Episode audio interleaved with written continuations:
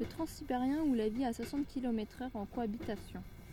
Les lits superposés, juste assez d'espace pour se retourner.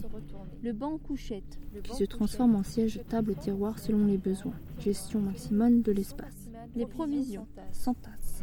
Sous la table, sous le lit, au-dessus, à côté. Les toilettes, toujours occupées ou fermées à clé. À qui se retiendra le plus longtemps.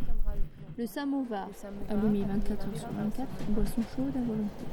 L'entre-deux wagons, petite cabine en fond de compartiment, maintient le moral des fumeurs.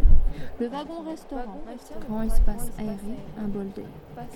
La prise électrique à 110 volts, recharge les connexions vers l'extérieur.